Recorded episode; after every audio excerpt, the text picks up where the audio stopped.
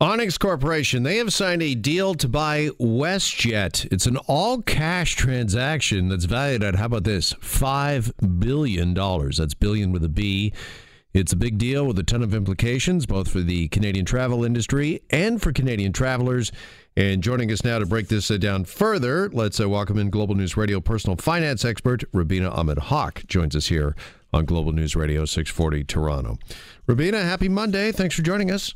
Thanks so much for having me. Okay, just uh, first off, uh, it's a big deal with a big price tag. Uh, what stands out to you, this uh, Onex Corporation buying WestJet? Um, that a major Canadian company is going from being public, and if you remember, you know, WestJet has had a very public uh, image as well too, uh, and becoming private. I mean, the, any shareholder is really singing this morning because their share went from 1852 on Friday to $30 plus uh, this morning, so they're making good money off of this deal. Uh, but the fact that a big Canadian corporation that many Canadians might have had a share in, might have believed in, is now uh, no longer available for the everyday person to invest in. Well, that's what occurred to me when I saw this deal drop uh, earlier today. Is uh, WestJet uh, they've you know gone out of their way to brand themselves as you know our employees are also owners and yes tried to kind of come up with uh, I don't know almost like a family friendly sort of feel uh, I think when it comes to uh, the airline industry and the airline business. And will this do you think or is the jury still out I guess uh, as to whether or not this is going to fundamentally change this company I mean, as long as I think the service remains the same and people still feel comfortable, you know, getting the same level of care when they're on a WestJet plane. I mean, often what happens when big corporations buy out a brand name, um, some things will change fundamentally, and then people stop believing in that company. Um, so as long as uh, HBC, HSBC, uh, rather HBC, Hudson Bay Company, is a good example where the bay that I knew from 10 years, 20 years ago is no longer the bay that we have today. I mean, it's a much more uh, upscale, much more expensive department store to shop in than it was perhaps before um, it changed a number of different hands. And now it's actually owned by an American company. So this is one of those things where if people start feeling like, well, this is not the WestJet I remember, they might choose to fly with someone else because they no longer feel that they're getting that same level of service. Yeah, that, is the remains to be seen. Yeah, is the difference here that uh, Onex, from what I understand, and maybe you can fill us in a bit here, is a Toronto-based uh, equity uh, firm. So they are uh, Canadian-based and might have a, a better handle on what the WestJet brand is and has been. Yeah, I mean, but they're also an equity firm that wants to make money. So if they want to make cuts in places where maybe WestJet was spending uh, money to, you know, make the customer happy, maybe those things might be taken away.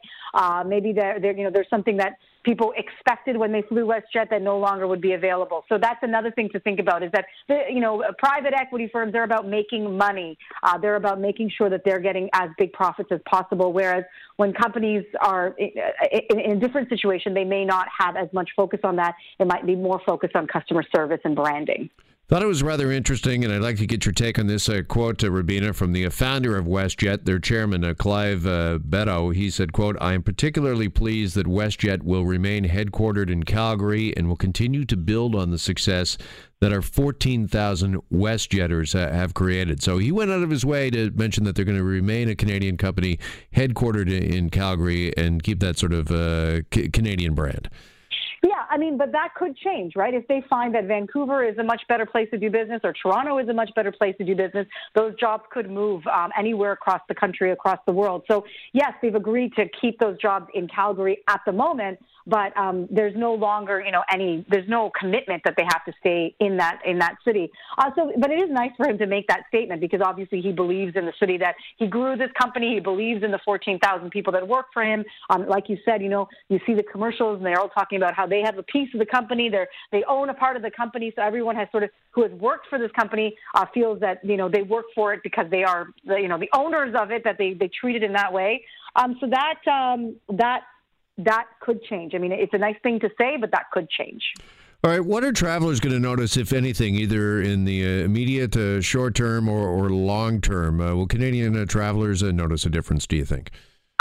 In the short term, nothing. I don't think anything will change. They'll probably take over all their operations. They'll keep the same uh, the same branding. Um, maybe in the future, if they feel they want to change the brand or they want to uh, ch- change some things around, people might start feeling it. But that's true with any company, whether it changes hands or not. I mean, it can go through a series of different uh, different changes to their to their look and feel, and, and people, you know, see it as a different type of company um, if they fly it after you know a few years. Oh, the, it, it wasn't. You, it didn't used to be like this. I remember that we used to get champagne on this flight. We don't get champagne anymore.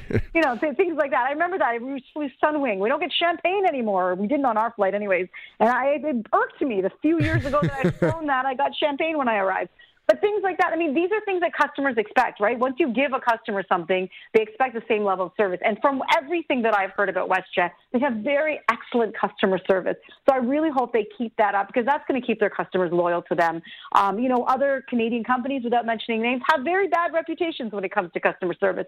So that's one thing WestJet has been able to uphold. Is it possible, do you think, and maybe with Onex coming in and uh, writing a check, or I guess an all cash transaction they, they mentioned here for $5 billion? That they're going to want to recoup their investment. Could we see maybe the start of some sort of price war? Could things get a little more affordable when it comes to airfare for Canadian travelers? You know, Canadians have been really um, hosed when it comes to airfare because we have a huge country um, and, you know, not a big population. And so, for example, you know, it's cheaper. We often hear it's cheaper for me to go to Hong Kong than it is to fly to Vancouver because right. there's, you know, like we hear these examples all the time. I don't know. I mean, they're still dealing with the same population and the same geography. Uh, perhaps we could see, you know, better prices, especially on uh, the southern trips, like uh, in the wintertime when you go down south to do a Caribbean holiday, if you if that's something that you choose to do. Uh, maybe we'll see a little bit more competition there because they make big money off of those uh, off that season. Uh, but when it comes to Canada travel, there's hardly anywhere they can cut. I mean, uh, if you want to fly to somewhere that's remote, especially that isn't you know serviced daily or doesn't have a big um, uh, you know a, a large amount of people buying tickets to go to, to northern Alberta, you're going to pay big bucks still for that ticket because it's just um, it's it's just it's just that's how much it costs to get you there. All right. Meantime, Rubina just wants to know where is her champagne? Where yeah, has exactly. that champagne Where gone? And I am, you know, as much as I understand business, I understand personal finance, I am just like everybody else. Once I get one perk, I expect it every single time. That's why every time you visit us in the studio, Rubina, we, we offer you only water. it can't get any worse than that. we know where to set the bar. Rubina, yeah. thank you so much. Appreciate the time as always.